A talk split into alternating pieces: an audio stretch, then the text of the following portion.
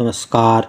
भारतीय संविधान के अनुच्छेद छप्पन में राष्ट्रपति की पदावधि के बारे में बताया गया है। अनुच्छेद छप्पन एक के अनुसार, राष्ट्रपति अपने पद ग्रहण की तारीख से पाँच वर्ष की अवधि तक पद धारण करेगा। परंतु क, राष्ट्रपति उपराष्ट्रपति को संबोधित अपने हस्ताक्षर सहित लेख द्वारा अपना पद त्याग सकेगा।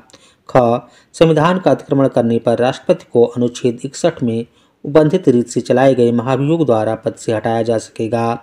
ग राष्ट्रपति अपने पद की अवधि समाप्त हो जाने पर भी तब तक पद धारण करता रहेगा, जब तक उसका उत्तराधिकारी अपना पद ग्रहण नहीं कर लेता है। तथा अनुच्छेद छप्पन दो के अनुसार उपराष्ट्रपति को संबोधित त्यागपत्र की सूचना उसके द्वारा लोकसभा अध्यक्ष को तुरंत दी जाएगी। अनुच्छेद सत्तावन में राष्ट्रपति पद धारण कर चुके व्यक्ति को संविधान के अन्य उपबंधों के अधीन रहते हुए पुनर्निर्वाचन का पात्र बताया गया है। अनुच्छेद अट्ठावन के अनुसार कोई व्यक्ति राष्ट्रपति निर्वाचित होने का पात्र तभी होगा जब वह क, भारत का नागरिक है, ख, पैंतीस वर्ष की आयु पूरी कर चुका है और ग, लोकसभा का सदस्य निर्वाचित होने के लिए अहरित है।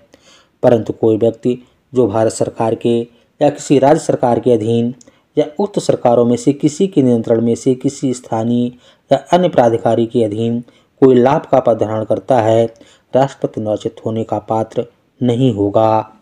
जय हिंद जय भारत।